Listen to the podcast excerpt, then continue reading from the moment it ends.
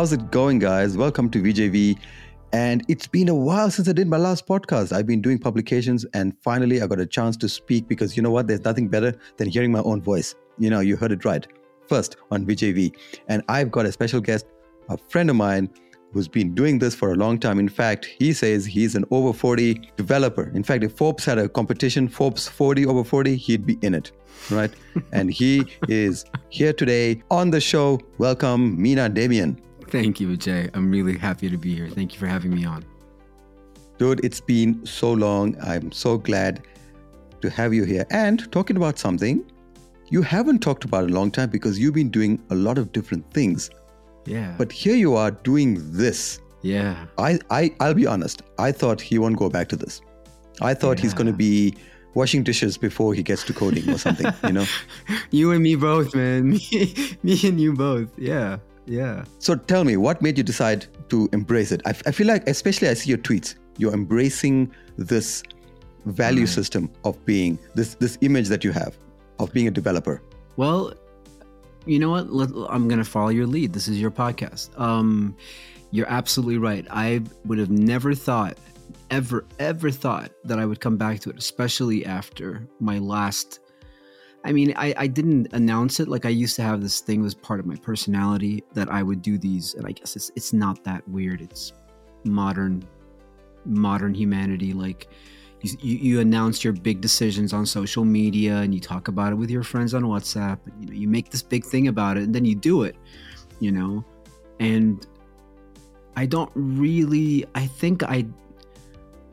I'll be honest with you. I don't really remember how I did it before I went to music school because that 2020, as you know, did you know there was a pandemic in 2020? The weirdest thing. Yeah, dude. Yeah, I, I, rem- I remember lockdowns. I remember right? masks, and I remember. Yeah all kinds of stuff right? being said. I mean, crazy. Anyway, so 2020 is a bit of a blur for me just because of many, many things. I I think I didn't do like a big. I may have done like a long, you know, you know those LinkedIn posts that I hate so much, like I found myself, and you know that that LinkedIn tone of voice. It might have been like that, but I, I think it wasn't a public post. I may have done like a uh, you know when you do like a specific audience on Facebook with like a smaller group. Anyway, so I think I did something, but I just remember that in 2020 I, I got it. So also for your listeners, I I I, I um I, I resigned from my job. I was consulting with a Stockholm company, and I resigned. And I was uh, I had I was applying to music school, and I actually didn't get into my first program that I applied to but then the lecturers at the school said, you know, well, how about this other program, which I had not, I wanted to get into the guitarist program, which I didn't get into. And I was obviously a little, dis- I was disappointed. But then they said, well, why don't you apply to the singer songwriter, which I did.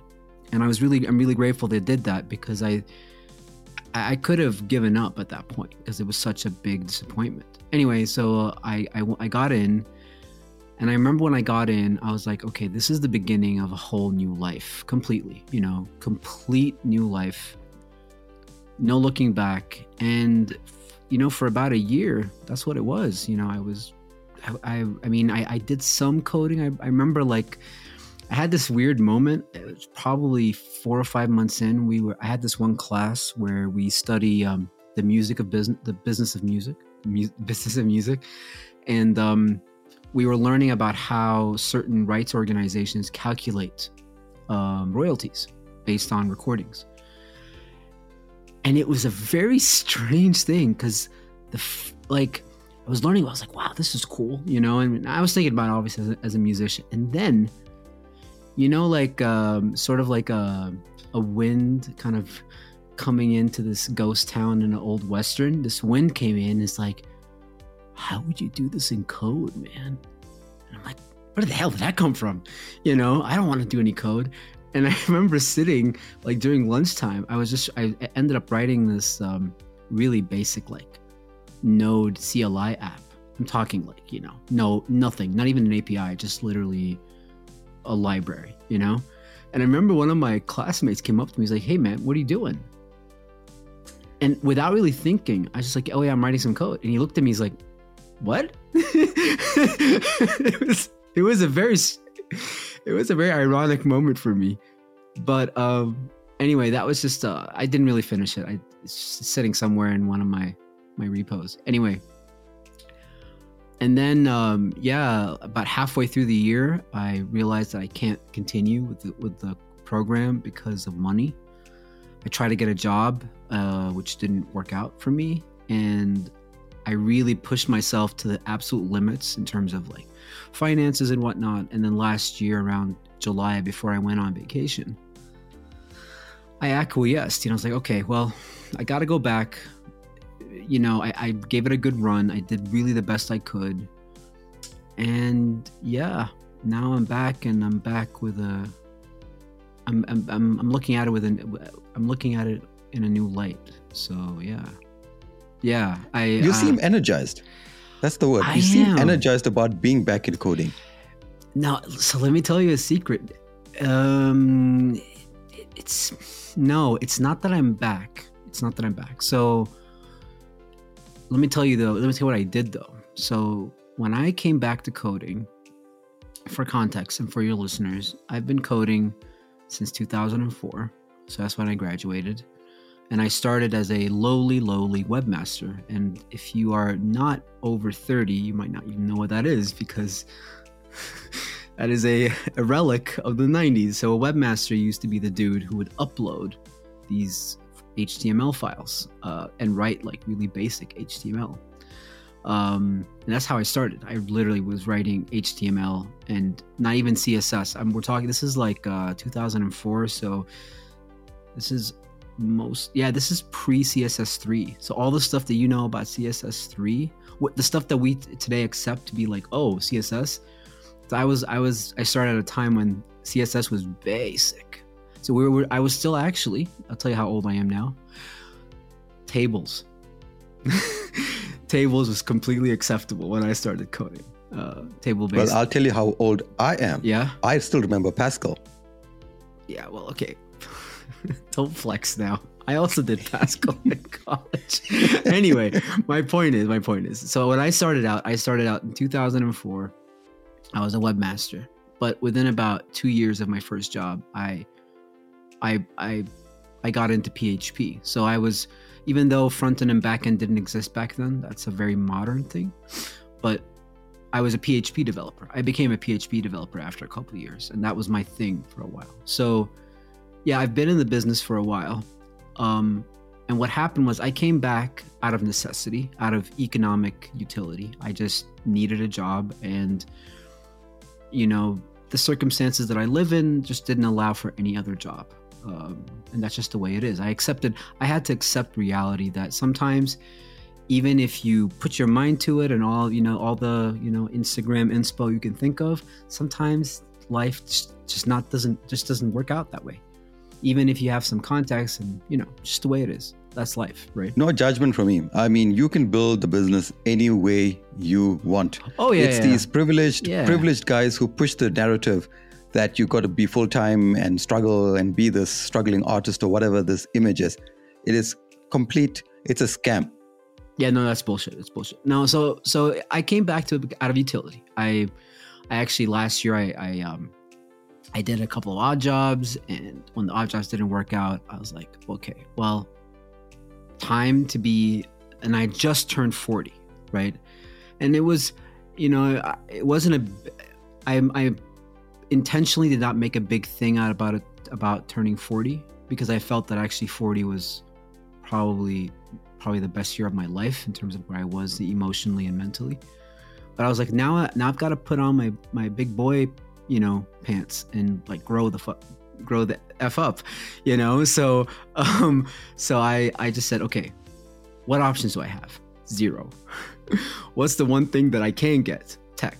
So it's time to go back to tech. So I got a consulting job, and I was happy when I got the job. I actually got the job before I went on vacation. I went to Greece with my family. And I was happy I got a job because, uh, you know, I'm sure you know, Vijay, that financial stress is terrible. It's not nice. You know, you're sit, sitting and wondering about, you know, you know how it is. So I went, I went on vacation. I made like a very like, like a final plan just to, you know, tie me over until I get my first paycheck. And then and then I started working. And you know, the first month it was it was a little bit of an adjustment. I'd spent like one year, you know, making music and playing guitar and performing and sitting by the piano and you know like just being like a real full-time artist and suddenly I was back to like sitting in front of the the IDE coding, you know. And I and what I did and this is this is and this is what I did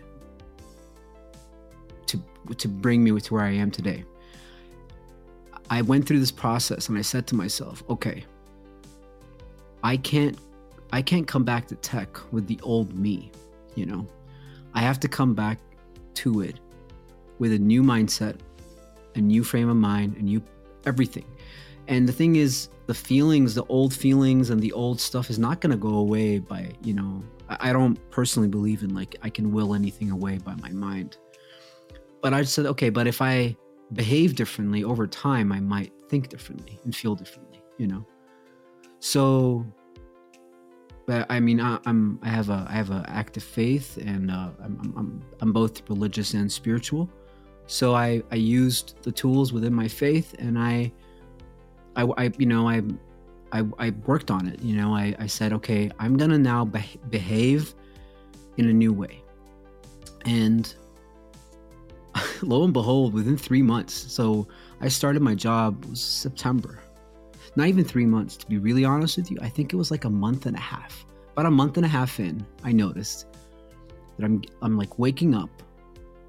I'm ex- not excited, but I'm looking forward to work. You know, I get to work. I'm engaged. I'm learning. I'm I don't want to cut corners. I'm starting to improve my like my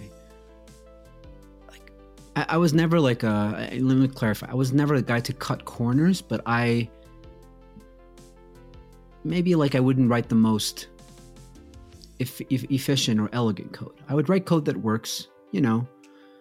Oh, you still use GoToStatements? Yeah, man, Is that what you're course. saying? Dude, assembly, assembly, jump. It's all by jump. Um, okay. So, no. So I just I started to care about the code. I started to think about it.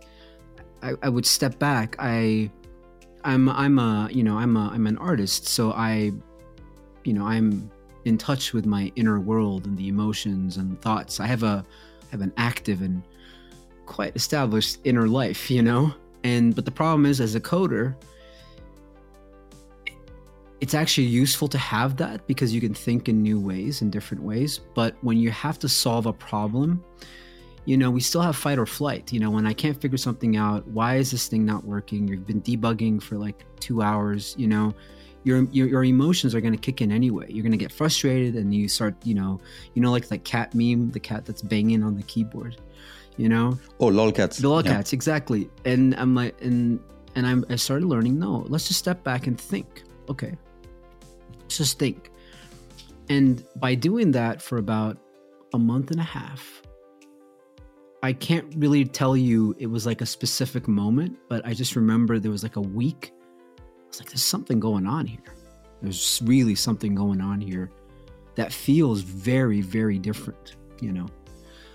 And I just kept on building on that. You know, I I got into uh uh a cloud platform called OpenShift. It's a Red Hat product. It's like basically it's it's Kubernetes. It's like a wrapper around Kubernetes, basically. And I got I wouldn't say I got good at it, but I got into it. Like I really wanted to learn it, and you know, and people on my team didn't they didn't like DevOps. They hated it, and I love DevOps. I love anything to do with the command line. I'm like a old Linux, Linux, Linux, Linux guy. So um, I just got into Red Hat, and then I just noticed. I was I, fe- I really felt like the first six months of this job, I was observing myself, like almost like you know, like outside of your body, and I was just kind of going, hmm, this is cool, like what's going on here, you know, and and that just continued, and and then when I I think the this decision to start a, like a sep because I have like a lot of Twitter accounts. Don't worry, I'm not a I'm not a bot. I promise. I'm a real person. But I have like I have different different Twitter accounts for different things, like to keep my things separate, you know. But um when I decided to start like a programming account, like a Twitter account. I wasn't really convinced I could do it. I was like, you know, I didn't want to feign uh, interest, and at the same time, I didn't want to just like retweet. I wanted to, what do they call it? Learn publicly. This new thing I've, I've been seeing it for a couple. Learning publicly or Build something? publicly. build, build publicly yeah and and i was like how about i learn publicly and you know i've been around for a while so i'm not going to pretend like i'm learning the basics at the same time i'm not going to like make crap up and be like oh i'm programming a a, uh kubernetes uh, uh, robot blah blah with a blah blah like i was just like i'm going to talk about the things that i'm working on and just be Just want to let you know, build publicly is what tech guys do, showing their code on GitHub. Learn publicly is what your Asian parents make you learn. wow. See, that was a good joke. It's good. now you're even. There we go. We're even. We're back to zero. Back to zero. Great. Let's do this. and yeah, that's very true.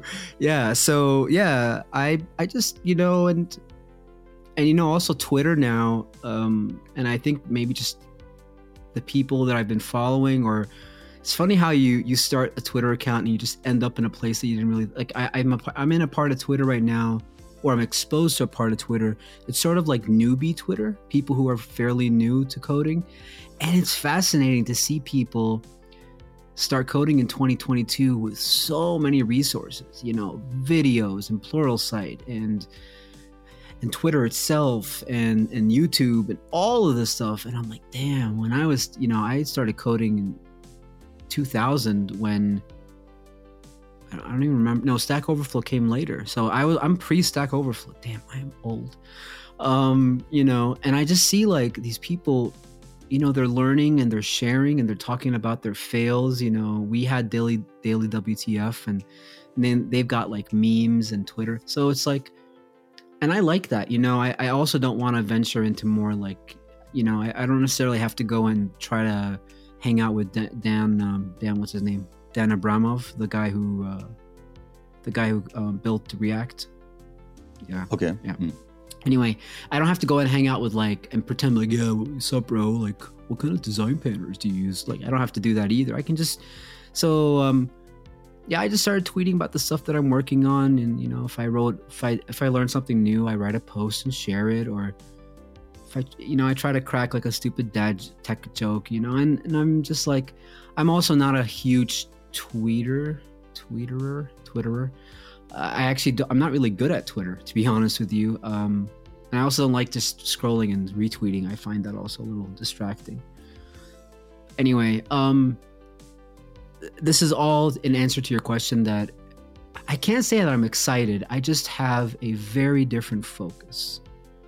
Um, and it's actually doing something really exciting in my life, which is it's, bringing me to a. It, it, actually, in a way, I feel like I'm. I can't say I'm restarting my career, but it's given my career a new lease of life. And maybe that's what you're interpreting as excitement. I can answer that from my perspective as well. It's all about responsibility. You're taking the responsibility to do the things you have to do to sort your life out. And one of the biggest things is financial. And if one thing that you're good at and you're going to make money from it that's going to help you have some sort of financial stability, you do it. And that's where you are right now. Absolutely. Well said. Um, I, I have like a he doesn't want to be called that, but I do have a mentor, an older an older guy that I talk to like maybe You're once a month. Yeah, he's like, I don't like that term. It's like okay, but he's my mentor because he talks to me like a mentor. But you know, I was I talked to him at the last time I met him. I told him, you know,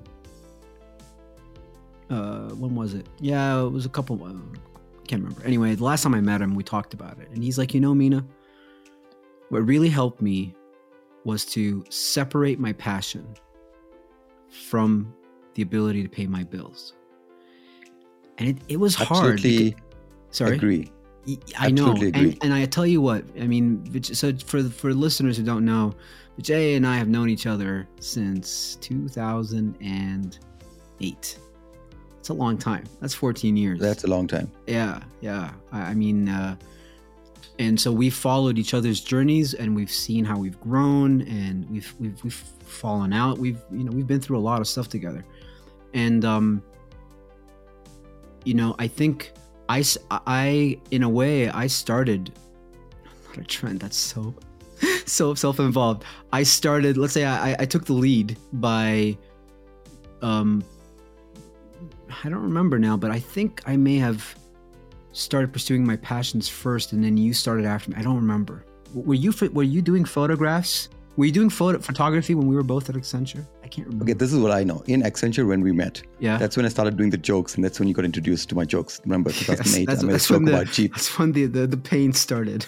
remember the pain when I when I introduced you to my first joke, yes. and, and I remember you were bawling, yes. bawling laughter, and that's when we made friends. Yes, because I, I didn't know what comedy was, bro. And, I, and I literally looked at him and said, "Hey, you know, you can buy Jeep clothing that lasts longer than the car." You know, and that's when you're like, "Okay, he's my buddy." For life. yes, that was a regrettable decision. That was a regrettable. It was a poor life decision hey, I mean, here we are. Yeah, we all make poor life decisions. We live with it, true. you know. now I'm on your podcast, so we're, yeah. we're okay. We're okay. But yeah. you at that time had a full time job, right? And of course, I was with you. We had a full time job.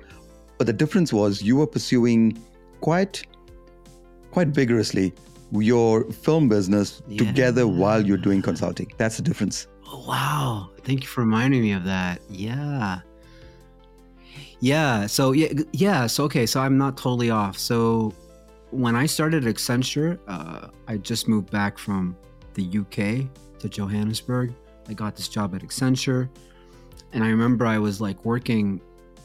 I was on a tough project. I was working long hours, and then I would.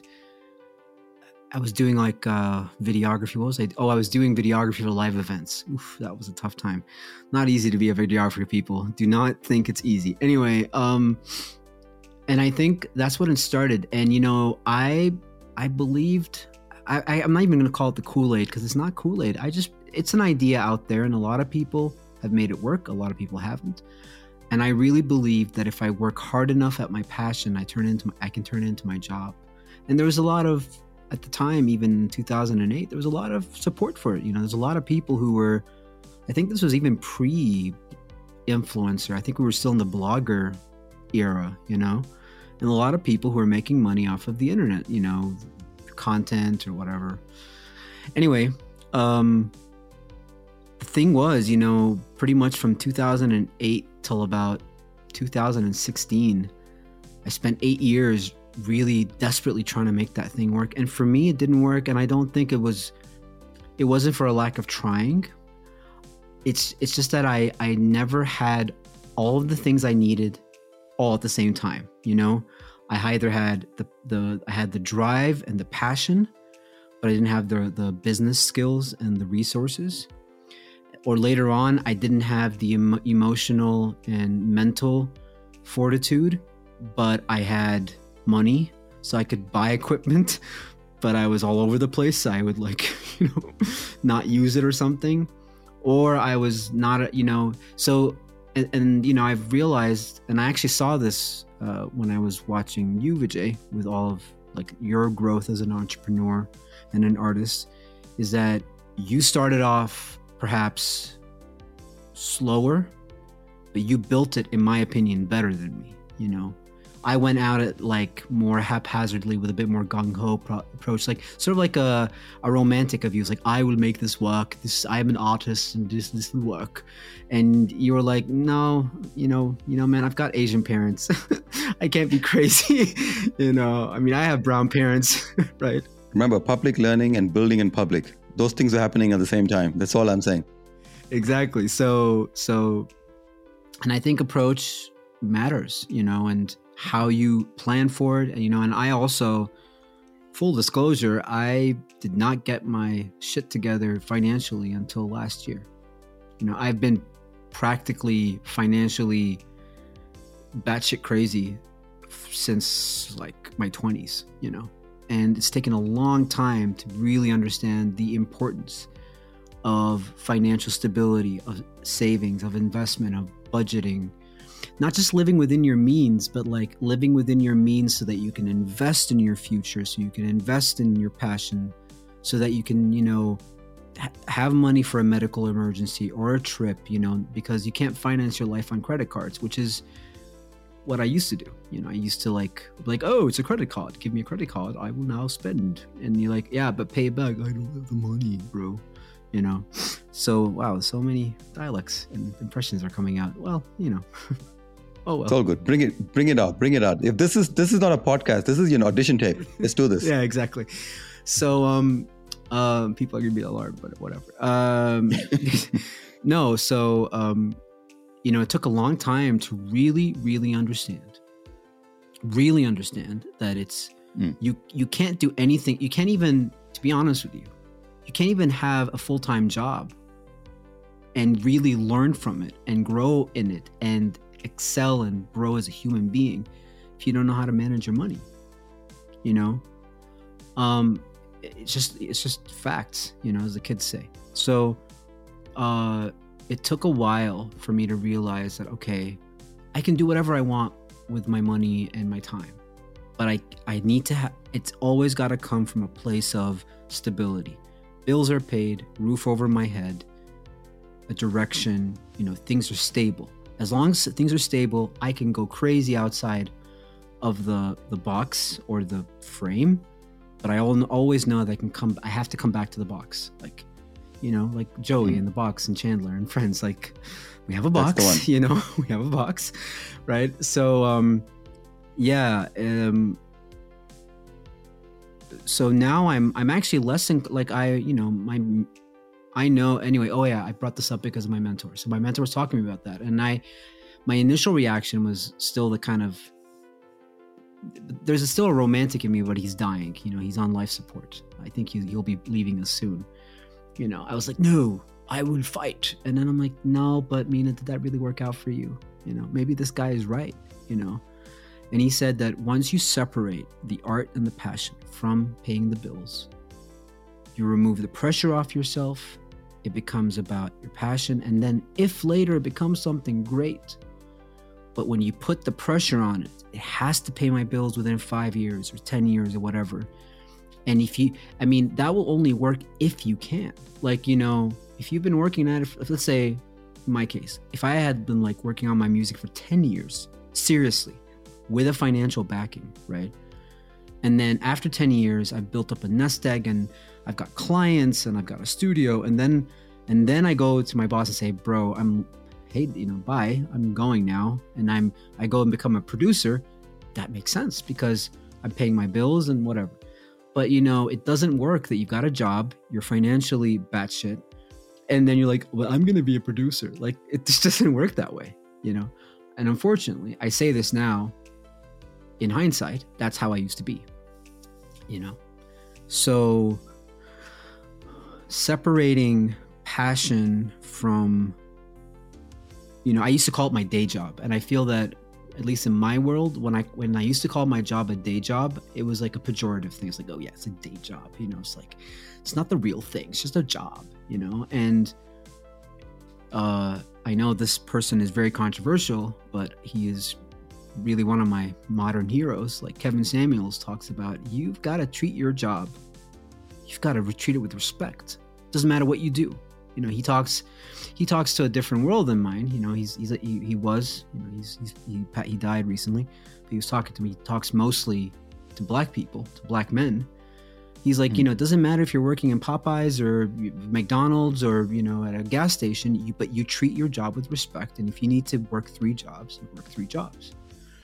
And I really, I, I really binged on his videos for a while. Um, and it really taught me that I have to treat my job, my profession, and I call it today a profession because it's a profession. You know, I went to school, I've invested time and money and years, you know, into it. So it's now a profession, and I'm actually half decent at it. You know, I'm not a hot shot, you know, uh, but I'm I'm good at it. You know, I can I can do what I have to do, right?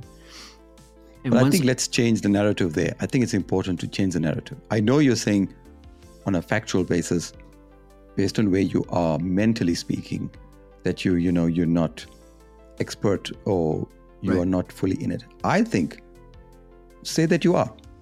okay, I am an expert in the making. okay, Ooh, I'm a profession Okay. in the making. I'm a professional. in the ma- Yeah, well, I mean, look, I'm I'm a professional already. I've been doing it for a long time. But yeah, no, I'm I'm I'm I'm good at it. I, I don't think I would have survived this long. I think if you were if I was not good at it on some level, I wouldn't have survived this long. So you know, that's Yeah. the truth. But and that's what imposter syndrome is, by the way. Absolutely. Absolutely. Absolutely. So, you know, today I treat my, my profession with respect. I call it my profession. But when people ask me, you know, you know, when you like, when you meet somebody new and they kind of like, you know, they're, they're sizing you up and figuring out like what, you know, who are you and stuff. I, I tell them the truth now. I'm like, I'm an artist, you know, and I, and I'm not saying that to be like, I'm an artist, you know, and I start, you know, doing weird stuff. I just tell them the truth. I'm an artist. I'm a musician because that's my identity. That's my calling. That's my that's who I am in my in my core. But when people ask me, "What do you do for a living?" I, I say my profession is in tech. And today, when I say that, I don't have this uh, what do you call it this. Uh, I'm no longer torn between my passion and my profession because they live in symbiosis, right? I need like I need both of them to live. Like I need the tech in order to live and eat and pay my bills. And I also need the music because when I only do tech, especially for a longer period of time, it's like not showering or not eating well. You kind of go, you know, like something's off. You know, I need to do something. And then I sit like two hours in front of Logic, I work on a song, or I pick up the guitar and I work on a song, or I sing, or I jam, and then suddenly I feel, okay, I'm back to normal. I'm back to me, you know. So I need both. And I treat both with the reverence that they deserve, you know. Um, and, um, you know, you and I, Jay, we come from the same kind of world, you know, brown parents, and brown parents don't really like to talk about passion stuff. Passions, you know, they're hobbies. They're called hobbies, you know, hobbies. Can I give you an interesting story about art? Like I, I love my art. That's my identity as a storyteller. Yeah. So, as a storyteller, I'm learning how to do art, learning how to use the tools to tell the stories. I tell my parents this. Right. Okay, I want to work on this. It's not like I completely left it and I decided to go into the moonlight and, Yeah. be a struggling artist. I'm just doing it on the side. Yeah. She literally says, "Whatever you share on Facebook is your own. I'm not going to support it yeah. because that's not your identity. Because she's already made the decision what I'm supposed to be, and that I understand exactly what you have, what you're going through. This is the laugh. This is the laugh of identification. I totally identify. and I just given you an example of learn in hundred percent. No, no. I look. I mean, recently, um, I changed my last name on on Facebook to um, to my uh, my one of my my main project musical project name Shibanski. Um, and I did it. uh, And this is a slight detour, but I'm going to come back to tech. So I promise this is relevant. This is not like you know, I'm not ranting. You know, I did it because just as I've I've gone on this very long journey to reconcile my art, my, my true self, and my work, my profession, I've also been on a very long journey to accept the fact that I can be both uh like of Egyptian origin and an artist and a musician because sometimes those two things are mutually exclusive. They they cannot coexist. But they cannot coexist because people told us they can't. But you know, and I didn't want to make like I said earlier, I didn't want to make a big thing out of it and be like, you know, I don't want to come out with like a crying video on Instagram saying, I just really need to do this for myself. Like I didn't want to do that. I just wanted to I just I made the change. I didn't explain it. No posts, no nothing. It I just did it and then a couple weeks ago my mom's like, "Oh, you changed your last name to Shibanski." I'm like, "Yeah, I did." She's like, "Oh, so are you a Shibanski now?" I'm like, "Yeah." and I just, you know, I didn't make an issue out of it. And she kind of understood that it was she she didn't really pry and I didn't explain and we left it, you know, and but it was really for me to say, you know what, this is who I am. I'm putting it out there, you know, because should anybody look up look look my profile up, you know, and they might see my let's say tech Twitter account, and then they find me on Facebook with a different name, Like, ooh, what's this Shibanski? I want people to see the name, get curious, go and search, find out that I do music, and then leave it. I don't want them to follow me. I mean, it'd be great if you follow me. Do follow me on Spotify and Twitter and Instagram. Um, sorry, shameless plug. Are you plugging in? I charge for that, you know. Bro, sorry. I'm kidding. No, no, no. Man, Before we continue, I'm under a thousand, man. You got to help me out. no, no, no. I'm kidding. I'm kidding. before But- we continue, right. give the details to the people where they can find you. Before we continue, give them your details. Come on. that. Thank you. Okay, so Shibanski on Instagram is at Shibanski S H I B A N S K I underscore music with a K. I don't know why. Oh yeah, I did that because Swedish thing, but whatever. Music with a K, and I am on Spotify Shibanski or the Shibanski, I believe. And yeah, those are two things that I'd like you guys to check out if you want to. But anyway, so that's that. that end of plug. Um, Don't worry, I'll put the link in in the blog post when I publish the. Don't worry about it. People will find you. Kind of you.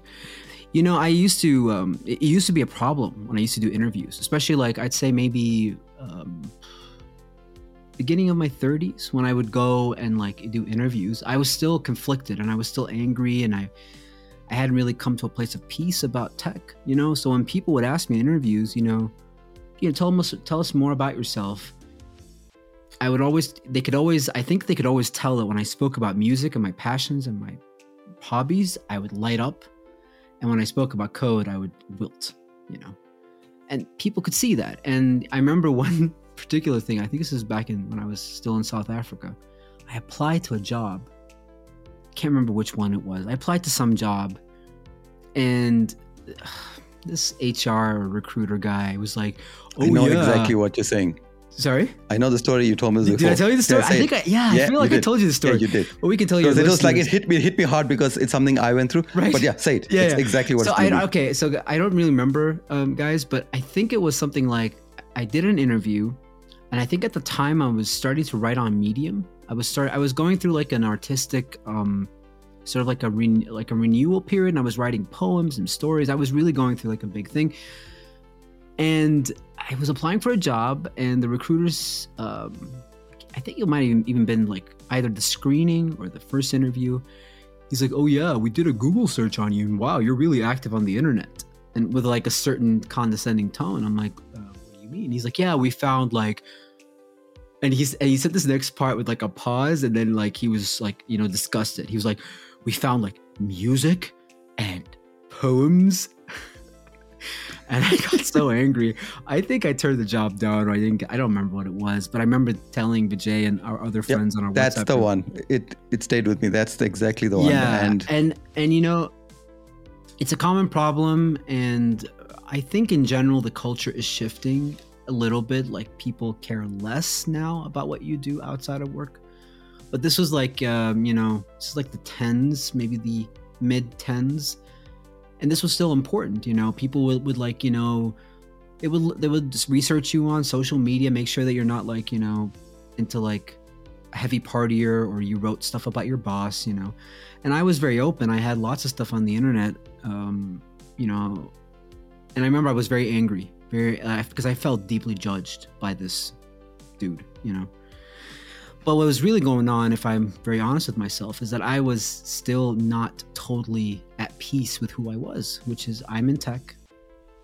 And uh, you know but what i used to do before and this is, this is actually also a really interesting thing that's happened.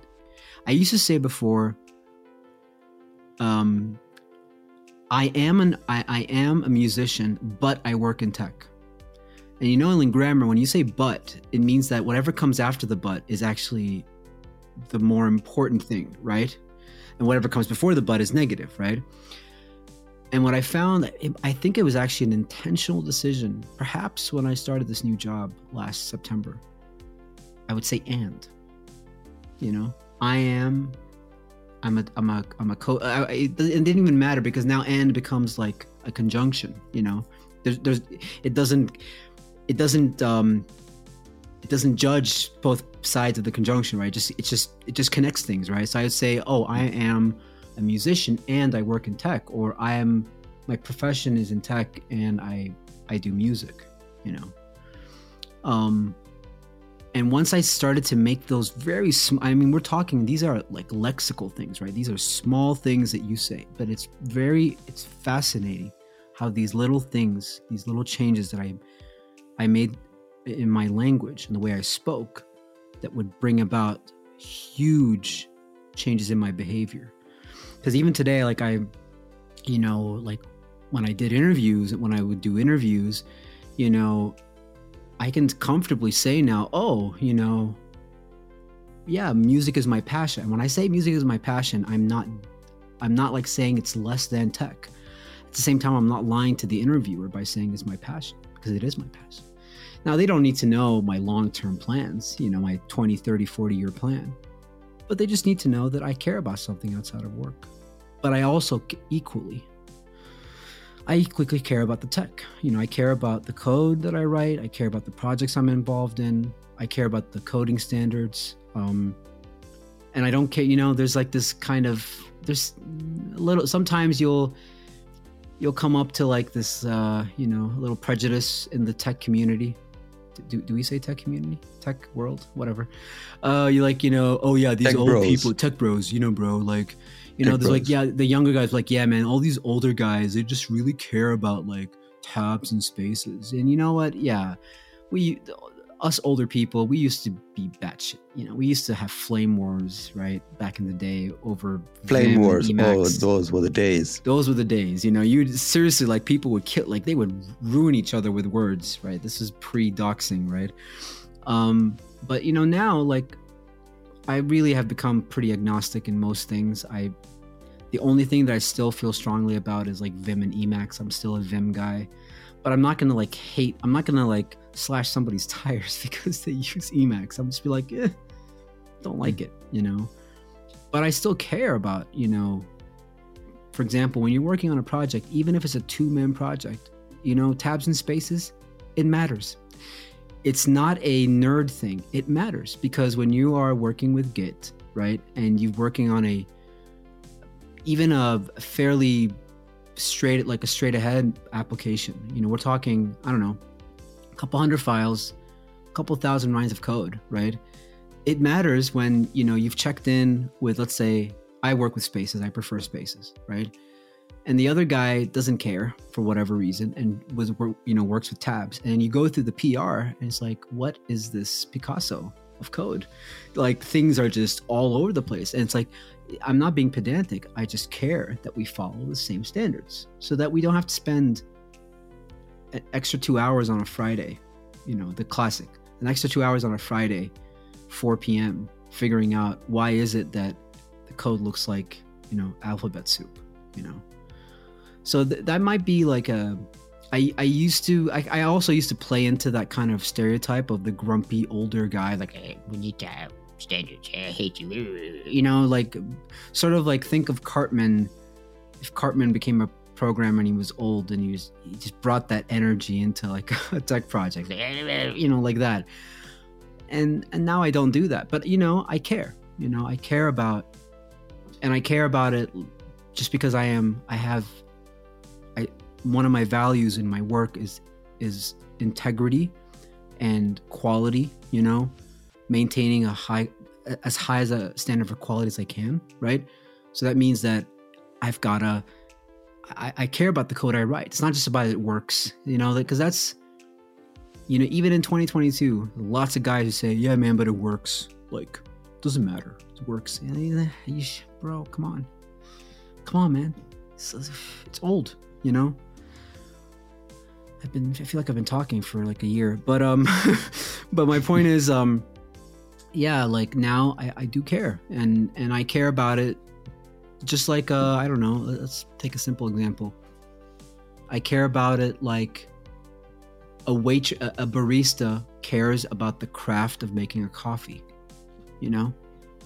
They they want to give you a good coffee, and even if the coffee beans are not great and maybe the employer is not great but if they give you a good cup of coffee because they followed the recipe and they've you know they've got, they've done the training they got the experience and they really care then you're gonna even if the beans are not great even though i don't even know what bad beans are like but you know you can say this person really put their heart into this work because they care about the work. And um, that's that's been another one of my many many blessings and you know gifts of this journey is that i care about my work today you know i you know i try to write good code you know good be not here i don't mean subjective like good for me means you know fulfills the requirements uh it's easy to read and then uh, somebody else can come in and not just read it but understand it you know? Like not just like oh variables are well whatever. Like oh okay i can see what you're doing here. Oh this is oh okay i get it you know?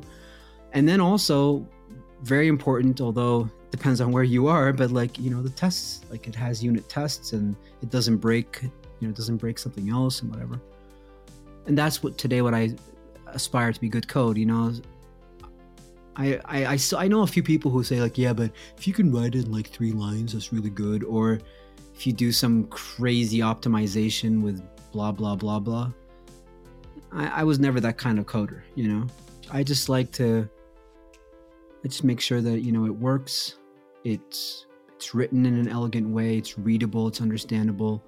And also later, if we need to refactor it, that I, I don't you know curse the the the uterus that birthed the guy who wrote the last you know the the guy who wrote the last version because sometimes you go refactor somebody else's code it's like what in the hoot and holler is going on here it's like i don't know you know so not heard your voice in about three years so please say something. Are you dead? Oh i'm listening. Okay. i'm right here guys. Damn bro. ladies and gentlemen i am still awake. This wow. has been a long long that chat. was a very long answer. Jeez. The, the, the, original podcast seven hours. The, the final product 10 minutes. That's it. That's how you edit it out. Basically Everything. once i once i do a podcast i just edit out the guest and you just hear my voice only. Exactly. That's the podcast like, hi my name is Bina you talking bye bye ultimate passive aggressive right Right. Now that you're into it and coding, I'm going to ask some professional questions because sure. I'm also would like to find out the future. Sure. Number one. Right. You're passionate about music and you happen to be a professional coder. Right. How is it going to merge in the future? Where do you see it going where these two fields become one? I would like to start by sharing something that I stumbled upon yesterday, which is perhaps a um, strange way to answer begin to answer your question, but I just find it I found it fascinating. I was clicked on Oh, I was lis- listening to Demi Lovato's new album, which is really, really good. I'm not a big fan of her music, but her new album is like, it's good. Anyway, so I, I was scrolling through Spotify and I go, I, I, I go all the way down, like in the Spotify app. I look at the, there was like a link. It's like merch. I'm like, oh, okay, merch. But then it's like, they were selling a CD. I'm like, what? wait, wait, wait, hold on. Why is Spotify selling CDs. That is just like I don't know. That's like um I don't know, like a drug dealer's giving you a pamphlet for AA. Like you know, like so I, I'm like, okay, I must be maybe it's like a T-shirt with a CD on it because that'd be cool. You know, so I click on it, and no, Spotify's got this new platform now, like a merch thing where you can actually order through partners. You can order CDs like, that's going in a strange that is direction. strange, isn't it? I was like, what's what's going on here? You know. So I, I I'm I'm not an analyst. I I'm not really in the industry to, to like I, I can't tell you why that happened. My own opinion is that I think they're realizing that the margins are so slim on streaming that you there was some value in selling physical music you know vinyls i mean at first vinyls were like you know kitschy and like oh wow yeah i've got a single coming out of my vinyl bro you know but to go back to cds that is just like wow what a 360 you know? But to answer your question um oh my god you know what that means? What? You know what that means man? What does it mean man? Blockbuster's coming back. I, netflix is going out of business. I know. Wouldn't that be so ironic? That'd be so ironic. I mean, they, do you know there is a show about Blockbuster on a Netflix channel. No way. thinking, That is Yeah. awesome. and it's gonna like flip over now. Oh Crazy. my word! Look what's going on. In fact, have you seen the trend? Things What? are going on its head. Um, there was a report that was done that Okay. showed that because margins and the way the, the, the tech industry has co- Right. convoluted the technology and innovation, Airbnb, for example, has become a hotel, and hotels are actually better than Airbnbs today Yeah. because of what's happened. Yeah. Right. You know the story. Airbnb, you get what a hotel gives you. They charge you for cleaning, but they're gonna but they ask you to clean the house. They ask you to put the things away. At the hotel, you don't have to do that. At a hotel, they'll do it for you. So you see, Airbnb is, is losing its value in that sense. It's happening to Uber as well. Uber is now charging more than regular taxis. Mm, true. So things are flipping on its head. And I think what you are saying and alluded to is this uh, flip over that's happening. yeah, and it's, you know, I've always been like a grumpy man, as you know from our WhatsApp chats. Um, and I've never been one to jump on trends. I'm always like the late adopter. Really, like I don't think there's ever been one trend that came out where I, you know, not even a series on Netflix that came out and I watched it that year. Like I, I think I watched Breaking Bad like five or six years after it came out. That's how bad it was. But anyway, my point is, um, I just find it interesting that you know people make such a big fuss out of these big like oh my god streaming's gonna kill the CD uh, and they talk about it and they act like it happens and then the market the market is sort of like you know you're kind of you know or, or like capitalism or I don't know whatever you want to call it the, the market just kind of sits there silently with its drink and it just comes back in its own way because the market behaves in its own way outside of hype and what people think and Yeah. I- I really don't know. I don't think maybe Demi Lovato is killing it on CD sales. I really don't know the margins. I don't know the numbers. But I just think like, wow, that is a cool thing. Anyway, back to your question. Your question, I see I've I've um I'll tell you about some of the apps that I have worked with. There's this app called it's like a it's like an editing and mixing app. It's basically like Logic on your phone. It is cool. I mean, you can you can record. I, I just can't remember the name, but you can record. You can produce music on your phone, and it's got sample library, and it's got you know, it's got a sequence. It's got everything. You know, you can even uh, plug in your instruments and everything. Um, and there's uh, obviously, you know, I'm a huge, I'm a huge fan and user of Spotify. You know, I've got my own music up on Spotify. I've I've got um, a distributor account on on DistroKid, so I, you know, my music goes out to everything out there, even Tidal. No, it's not on Tidal. But anyway, my point is, I have no problem with the current state of music, the music industry. Uh, there are some really cool things happening with software. You know, like uh, like I love SoundHound or Shazam. You know, those that kind of stuff, like the AI. And I haven't. Here's the ironic thing: I actually haven't written a lot of code with to do with music, and it's not because I didn't want. Is it? No, that's not honest. I don't know. It just never occurred to me because I, I think in my mind, music and code were always separate. You know, it was always separate. They were two separate worlds. And I'm also still, like I said, I'm a purist and a, I'm a grumpy, grumpy old man. Not that old, but you know, I've got a grumpy attitude to music and, and production. So I like analog stuff. I like working with instruments and and and you know in, like uh, live instruments and live music and all that stuff and then ironically enough recently i started producing drill uk drill so i'm, I'm a man of dichotomies so i don't know but my point is that i think i flirted with an idea to um, did i ever tell you that i, I we like I won a hackathon with some people and we got some time with an incubator. Did I ever tell you about that? No, tell me more. Oh, what is this? Damn. I think it was like four years ago, three years ago. I can't remember. So three or four years ago, I, did a bit more hackathons than I do now. And I went to this one hackathon at KTH, which is one of the big um, universities here in Stockholm.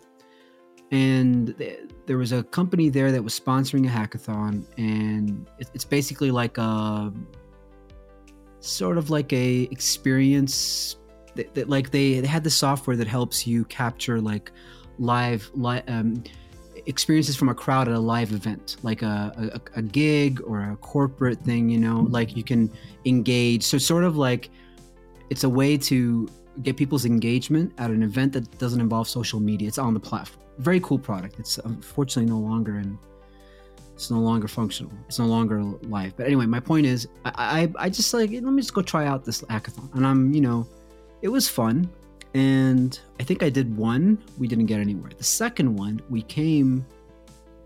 We didn't win the like the main prize, but we won time, like FaceTime with an incubator here in Stockholm.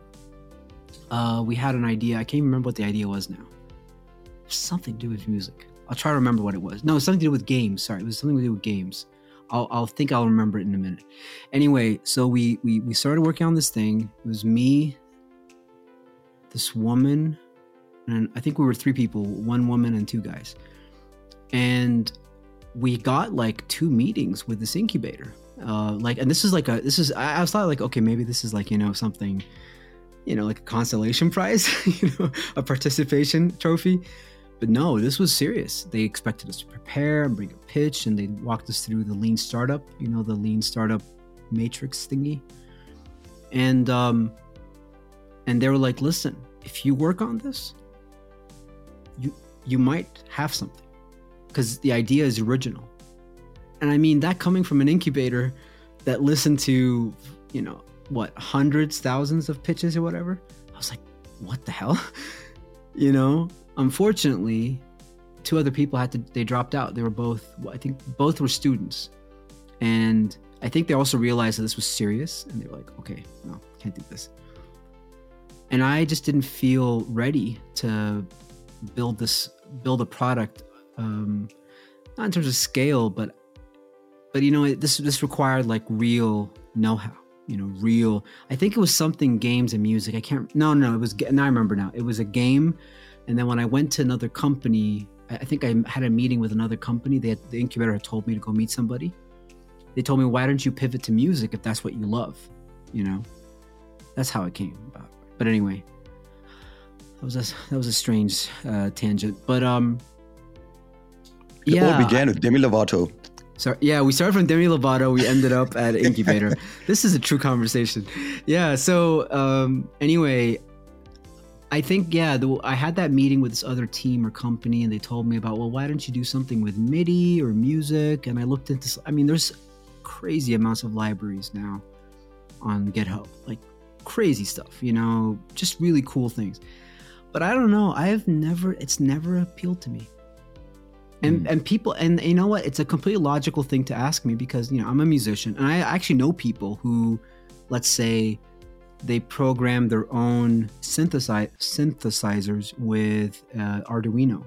Like they build their own synthesizers, or they uh, they make music and then they write some code. They write controller. You know, people do some cool stuff with tech and music. But for me, I I keep them separate. You know, maybe because I don't need to reconcile them in that way. You know, I don't need to do something with both of them in order for both of them to feel valid. I do I do like, you know, when I when I'm in a production cycle and I'm working on a song, you know, I block time out in my schedule, I put deadlines, I I have checklists, you know, I turn off my phone I put my phone on airplane mode and I I really go into the studio, my home studio and I work, like really really work, you know? So I, you know, and when I'm in that mode, I am now Mina, the musician, the artist, the producer. You know, I'm there. Um, perhaps maybe I'll, I'll at some point I'll think of a an interesting idea or problem that I want to solve with code. But right now, I think the last part of my answer is that which makes me an, an anomalous software engineer. I don't think everything, I don't think all problems need to be solved with code. I don't want to bring uh, a smartphone or microprocessors into every part of my life. You know, like I don't want to have like a you know, a, a USB C ready, um, Bluetooth, uh, I don't know, um, NFC guitar or a synthesizer. I, I still want to have cables and I still want to have like hardware and I still want to have the, the, the tactile experience of like holding an instrument and working with keys. Uh, I think even the idea of cables for me, there's something not nostalgic. There's just something real about it, physical. There's a physicality to to this music thing. Um, and I think in general, I think you, what you've alluded to also is that there is this. This seems to be this really strange, inscrutable like swing back to analog in some ways, like CDs, vinyls, people wanting to have vintage gear, you know. Uh, but yeah, in general, I just I, I think there's probably problems to be solved in music, whether production or songwriting or comp- composition or business. And there's always going to be a dude out there who's going to solve it, or or women, dudes, men and women, you know, both. But um, in my case, I don't feel the need to solve anything. You know, like recent, uh, maybe before the summer, I took my guitar out. I I live by a forest here, so for, for the woods. I'll for, be back to the woods for, again. For context, uh, the woods is a it's an inside joke in our friends group, which we will not explain because it's very long. And the movie Cabin in the Woods was inspired by Mina's experiences. anyway, I went I went out into the woods that I live by, and there's this open plain behind the woods. And I sat there, um, and I played. I can't remember now. It might have been an hour or 45. I don't really remember. And you know, the thing about when I play music, especially when I play and I, I sing and I play one of my songs or I practice, I'm still me, the coder, but it's a different part of me that's being expressed, you know? And I sometimes, like, especially if I'm practicing, if I'm really practicing, you know, then I need, to, I, I have my metronome, I have a timer, because I have, I have, I have a, I've learned how to practice in an effective way, you know, to learn and to practice in an effective way. So I have, I might have a couple of phones because I have one phone that has the metronome, another phone that has the timer, you know. But when it comes to just like the music being play or writing, I like to have a pen and paper. I like to my phone being off and it's just me and the guitar and my voice, you know. That well, there is a trend. There it is, is a trend. trend people are going back to it. I mean, not just the CDs. People are seeking human connections with their art. Absolutely, yeah, and and you know, I used to be the judgy type. I used to be totally the judgy type. Yeah, man, if you're not analog, you're you're a loser. And now I'm like, no, it's you know, I'm also older. I'm 41, you know. Um I really did grow up in an analog age. You know, I, I actually, I, I'm probably I grew up on the cusp between analog and digital, and a lot of people in their 20s, even in people in their late 20s, early 30s, they pretty much grew up digital. You know, they recognize more online social media culture than they did analog culture, you know. So for me, like I don't need to I don't want to bring in it's cool to go to a music shop and see like, you know, I don't know, uh electronic drum kit. I think they're awesome. Would I learn the drums on an electronic drum kit? No. I still want to go and buy like a, a real drum kit and learn, you know.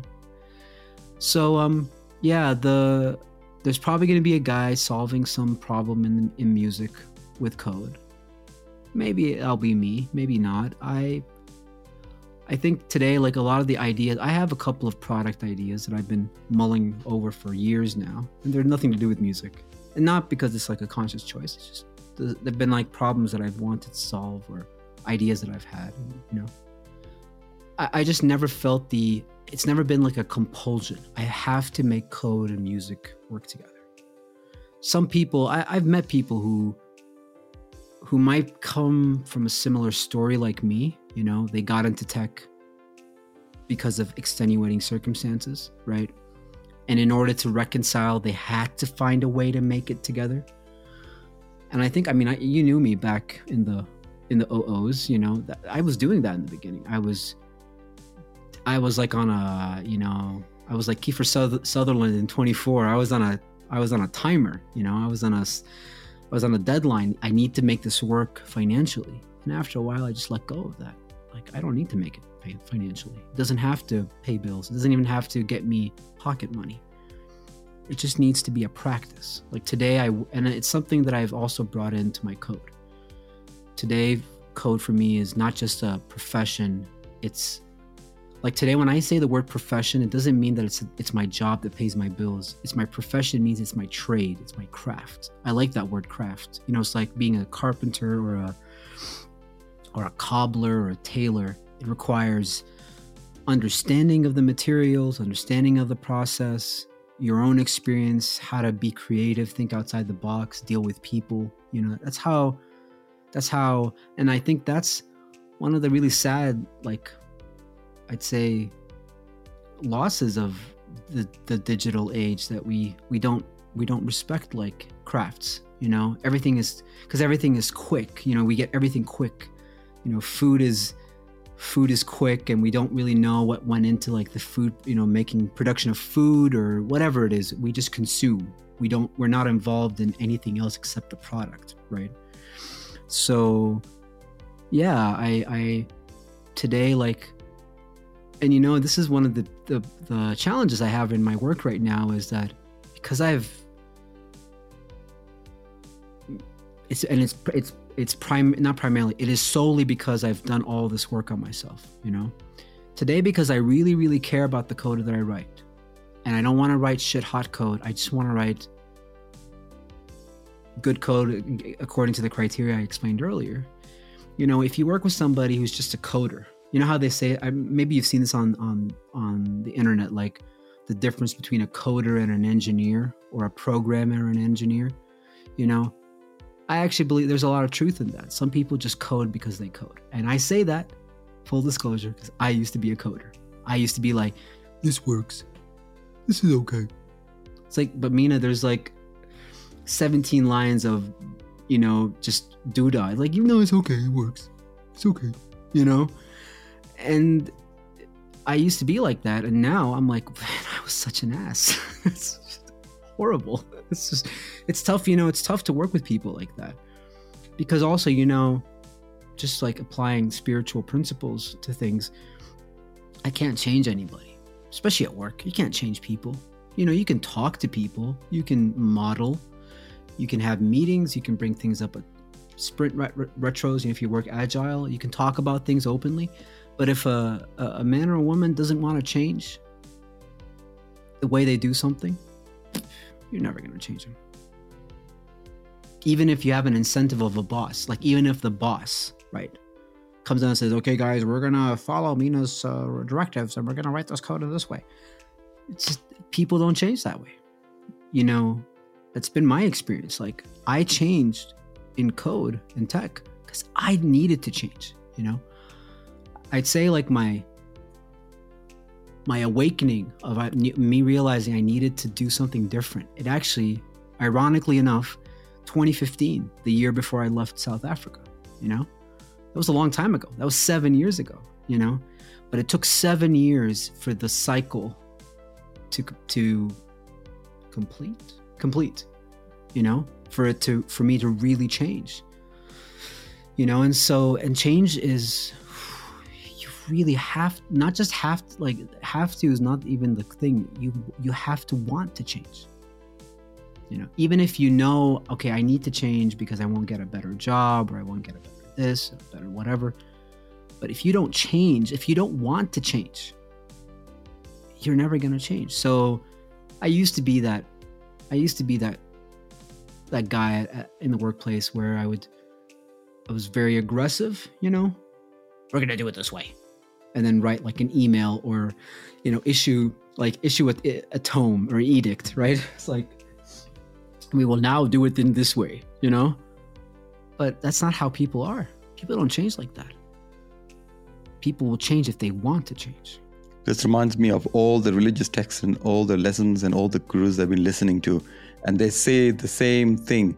You know let's just let's take a real example okay? So uh, for all all the listeners here right uh, you are now, uh, you listeners and me and Vijay were when a fictitious company named Manoja. Manoja. I like it. I love it. Manoja. And um, and we're all coders in this very bloated on HR costs startup called Manoja, right? Anyway, so you know, we're all a bunch of coders and you know, let's say Vijay's been working, he's been a coder now 25 years. 25 years is a long time. In the tech world, that's a long time. So you've been writing, let's say you started off like you said pa- Pascal and then you went to Cobol uh, wait, Pascal, and then you went to C, and then you went to C, and you maybe worked in C alone 10 years. So you are like, in certain circles of the tech world, you are like, you're a dude. Like, that is serious work to be a C programmer, right? And then to be competitive, you maybe pivoted to C sharp or, Java to get more lucrative Java jo- uh, banking jobs or fintech jobs, okay? And then you ended up at Manoja, the startup with me and a bunch of other listeners here in this fictitious company. So you've been working 25 years. You've been coding in a certain way, and you've been influenced by C and Pascal and COBOL and C and all this stuff. And you come into a, a, a 2022 startup, right? We're building a, let's say you were building a backend in uh, Go. Let's just pick something.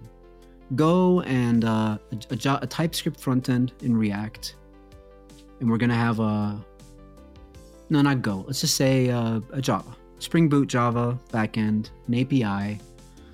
There's a Postgres database. You know, like a pretty simple web app, right? Now you've been coding like that for 25 years. You've been coding in the way that you've been coding for 25 years. Okay. And in this epic that we're working on, you get a task where you say, you know what, Mina, I wanna I wanna write some TypeScript. I'm like, sure, I don't mind. You know? And so you, Vijay, being this dude, you send in a PR, right, in GitHub, and you've got you've written a whole bunch of Java code for the backend. You wrote me, you then you wrote a bunch of uh, TypeScript for the front end, right? you know, and I come back with some comments, you know, like if you thought, oh, interesting, why did you do this, you know, or uh, why have you not, why are you using single letter variables, whatever. I'm, I am amplifying for dramatic effect. But anyway, do you honestly think me as a person, I'm going to change you, Vijay, who's been working in the in the industry for 25 years? I'm going to change you overnight, or not even overnight, over six months, a year to change how you code. I used to think that was possible. like TLDR, spoiler alert. I used to think it was possible, but when I when I grew up and you know smell the coffee, it doesn't work like that. People don't change unless they want to change.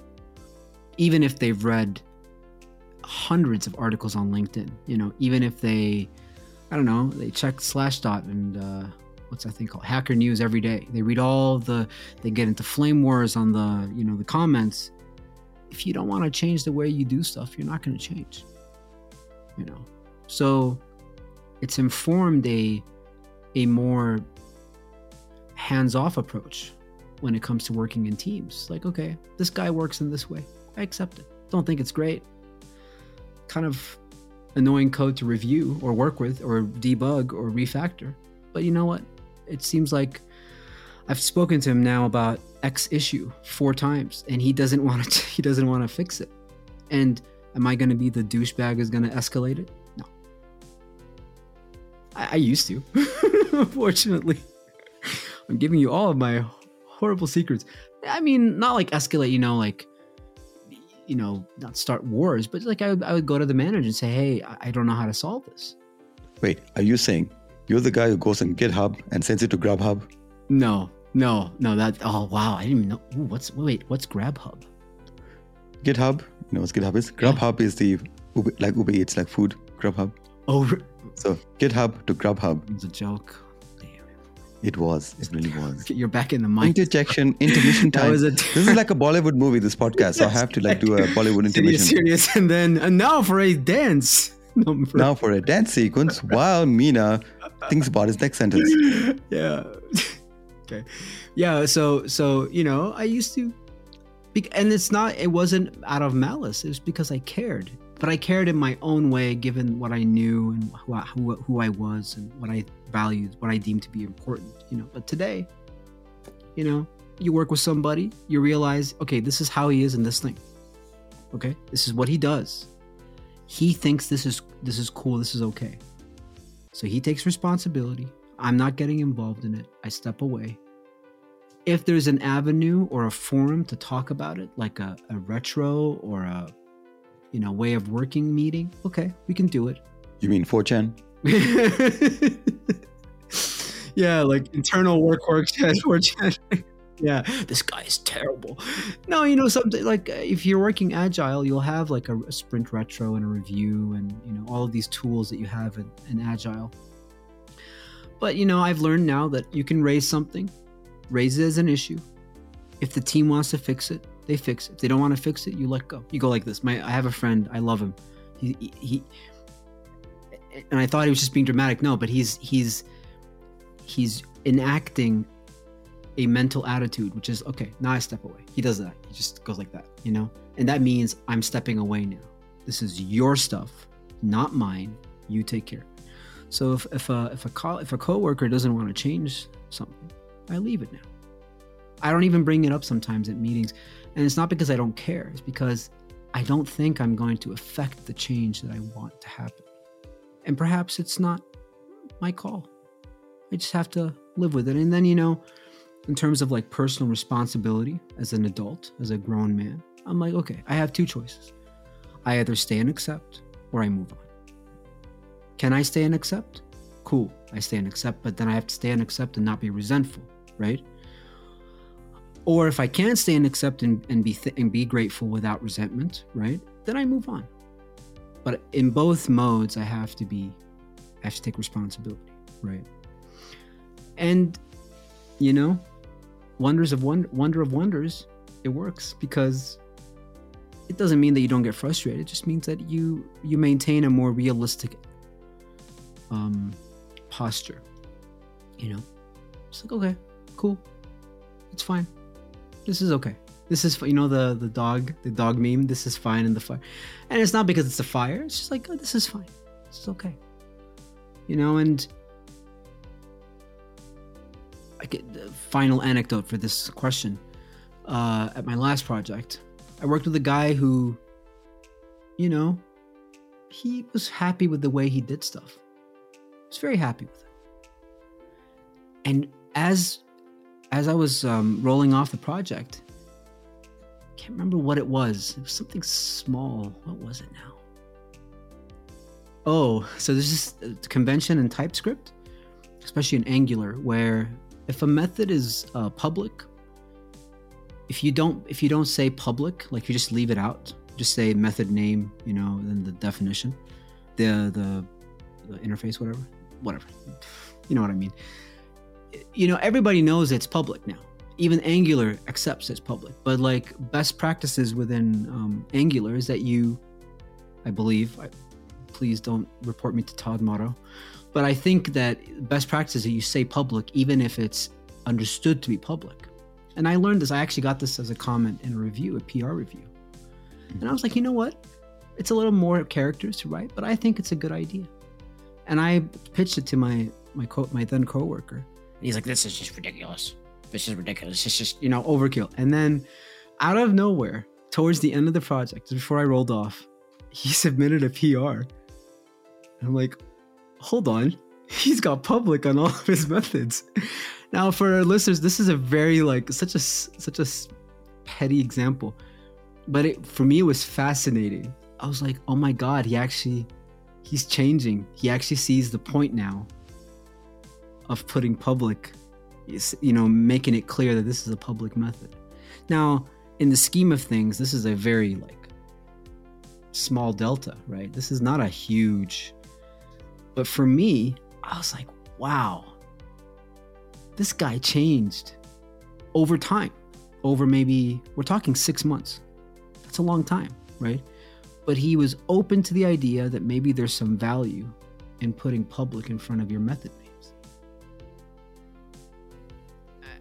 And just imagine, I just that's just to change somebody how they write method names. Now imagine if you want to tell somebody, I think your indentation sucks. how long would it take them to change that? You know? And this is a definition of build in public. Amen. Amen. Yeah.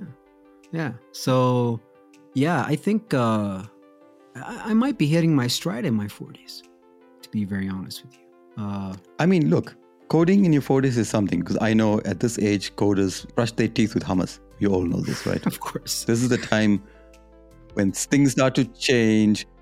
I mean, I heard a guy says he's so old coding, his recursive function wasn't returning anymore. You know what I'm saying? there was no base case. There was no. It's like I sent it out. The boomerang went one way. Oh God. Okay, I get it. I get it. You know, things are changing. I get it. But here's the thing: isn't the ageism a problem? Are you experiencing ageism being a coder in the 40s? Mm, that's a great question. Wow. Um, I don't. I wouldn't say ageism. I think.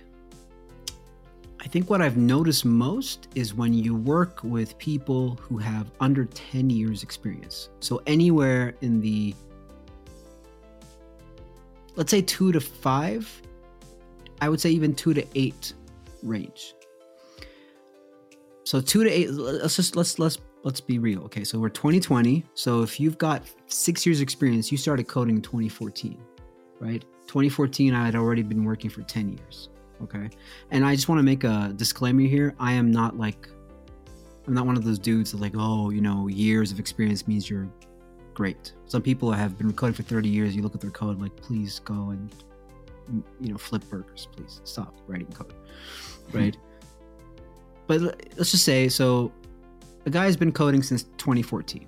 What was happening in, in, in tech in 2014? 2014, Facebook was already pretty much established, right?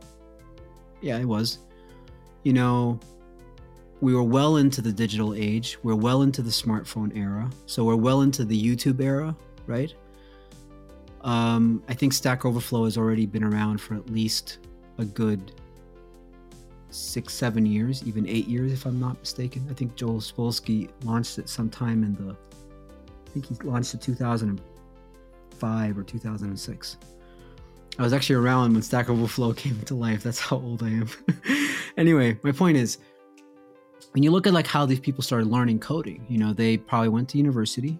Okay, they came out of university they started working with the technologies that are out in the market right? So they learned about java for example or they went to uh, one of those uh, boot camps right? They learned html and javascript and css and then they started working. Now there's a, an advantage and a disadvantage with that.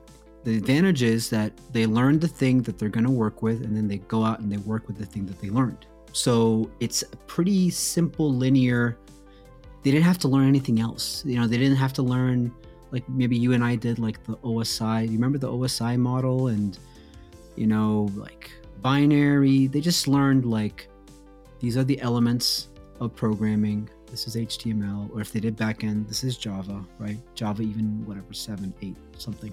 I'm not very good at Java. So they come into a world that is I mean, it's well resourced. Even in 2014, you've got Stack Overflow, right? YouTube. I wasn't really on Twitter tech wise back in 2014. I would imagine it was still pretty active, you know?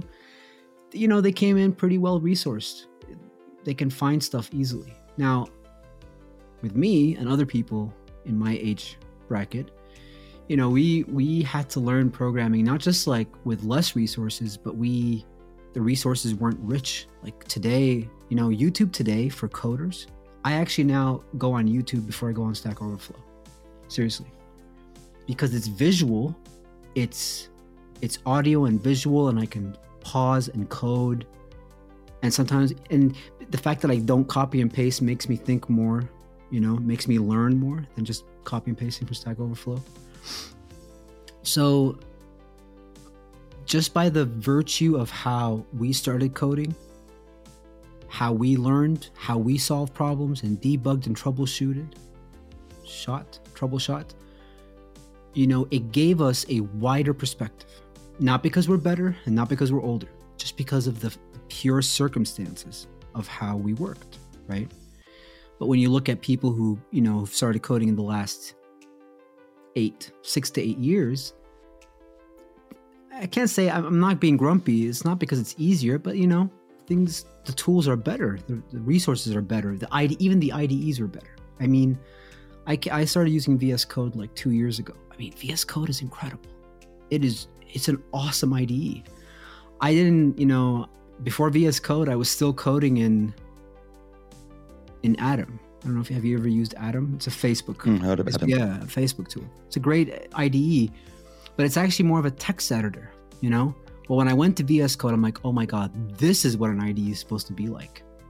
You know, linting and integrating Docker and in you know getting all of your um, syntax, highlighting, and all that stuff, all the stuff that you want in an IDE.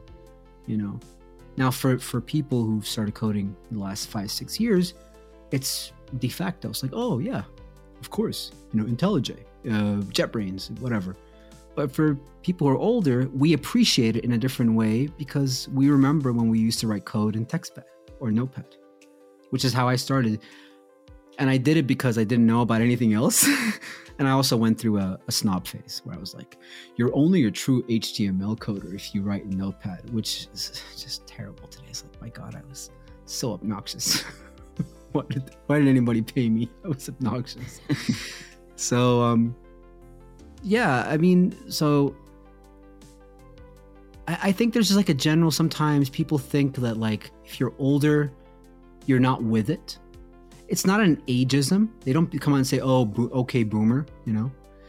But they'll just kind of be like, "Why do you have to make it complicated?" Like, let me give you a, a real, real example.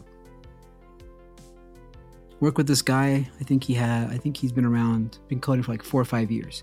But he's really good, though. I have to say, like, really, really good, sharp, you know. And because I come with that, remember that wider perspective.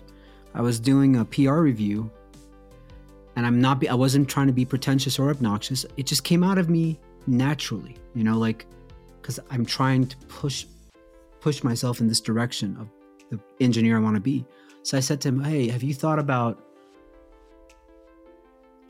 I mentioned a design pattern. Do you remember design patterns? Did you ever study oh, them? no. Okay. So design patterns is this book called The Gang of 4 who wrote this very old textbook uh, seven like these big software design patterns that are used to solve problems. Okay. It used to be a big thing. I think it's become less common.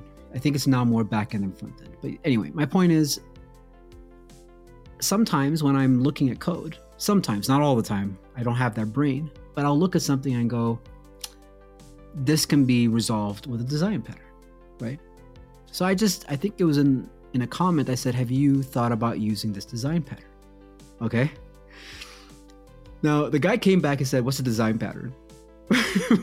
Which confused me. And I was I'm very grateful that I didn't become like an old fart boomer. I explained to him what a design pattern was. And then he looked at me. I think it was sort of like an okay boomer look, you know. He's like, but why would I even think about that? It works.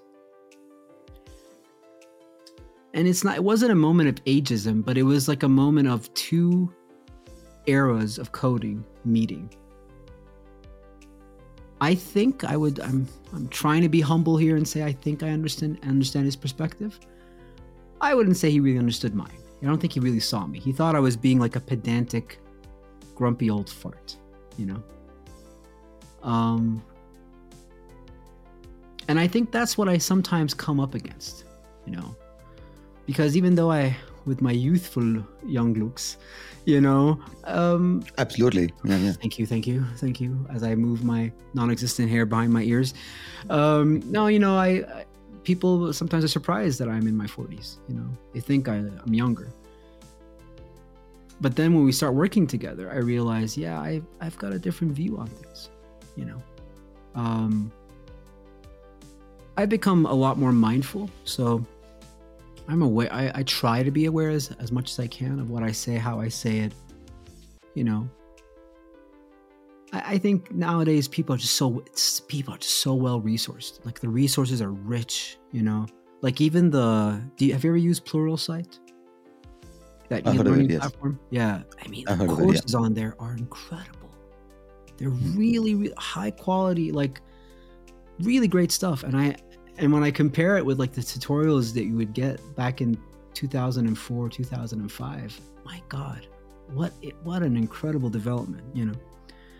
So no, it's not ageism. I'm sure like maybe I think if I'd gone to like, you know, a startup where there's like all 20 year olds, yeah, maybe.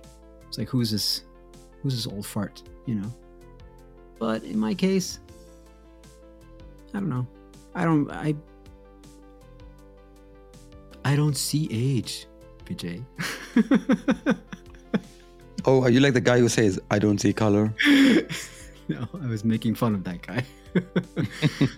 yeah, so that's my answer to your question. It's only Cool. about three, three and a half days long. Okay, so we're only like halfway through the podcast now. right, the exactly. podcast. I am now on question three. no, man, this has been an amazing, insightful chat about a newfound profession, a, pe- a, a profession that you have taken seriously in. You found your tribe. I think you found your tribe and you're owning it. You're owning your situation. And I think that's the important thing here. And that's what I was mentioning. All the religious texts, all the gurus are talking about. All they're saying in all the books, from Bhagavad Gita to all the books yeah, that are sitting in the Mormons, I'm sure, yeah, is taking responsibility for your action, and you have no business to change other people. Your your job is to become the best you. I appreciate those words. Thank you. And I'll close, and I will be brief. I promise. It will only be about seven days in my we go. closing remarks. Um, now, I appreciate those words, and yeah, I I would say that you know this is what the world says. If you're in your 40s and you're in tech, you should be a product manager, a project manager, people manager. You know, like you should be management. You know, it's it's less common to be a coder coding in your 40s. You know, a lot of the uh, scale ups nowadays have like uh, engineering tracks. They'll be like um, software engineer, senior software engineer, principal architect. You know, because a lot of people don't want to go into management. For now, I'd say I'm going to stick with coding. I don't know. You know, I used to be not open to management. I've realized recently that I've, I can work with people. You know, I, I've learned how to be comfortable in my own skin so I can work with other people. Maybe I'll have a knack managing people. I don't know if what I can tell you one thing. What? Considering the comments that you were telling me that you were making in the code and making the suggestions to the coders, Yeah. and all the other options where you mentioned about using these frameworks, Uh huh. you are growing into a classic product manager. I don't know whether to be Product manager flattered or does that. insulted. A product Okay. manager says coder A use this framework so that coder B can understand what coder A is doing, so that you and Hmm. you code it in the same style. You use Okay. public, so that you use public, so that both of you can understand Right. code. It is a framework in in the system that you've created. gotcha. Product managers create that so that multiple coders from different locations, language barriers can talk together. Yeah. So that you prioritize goals, not the code. So the goals are the ones where you discuss what you need to do. Yeah. Yeah, yeah. No, I'm open to it. I've I've left that door open. I used to keep it shut, sealed shut, and now I'm like, I can be ajar. I don't have to explore it right now. I've got a, like a curiosity about it, but um, yeah, like if there's any like, yeah, I, I- I think that you can you can take something that was fraught with problems or challenges, and you can you can really surrender it to a process of change and renewal. It just involves a lot of work. You know, I did not get to this place today by sitting, uh, you know, sitting on a beach in Bali and, and, and listening to meditations on calm. Like this is a lot of work, a lot, a lot of work. And a lot of it is like hor- not horrible. It's difficult work because you have to sit Mm. with yourself as you're going through it. You don't know where you're going. But I can assure anybody who's been in tech for a while and is not sure about it, or maybe is like hitting middle age and whatever.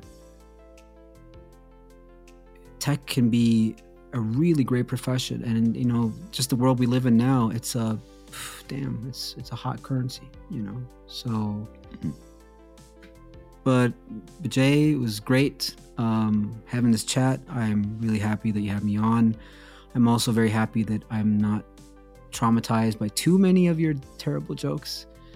I think Oh, that minus me, one is, list. is a is a decent I have score. a list. Oh shoot! I think I have a list. Need to go through. Yeah.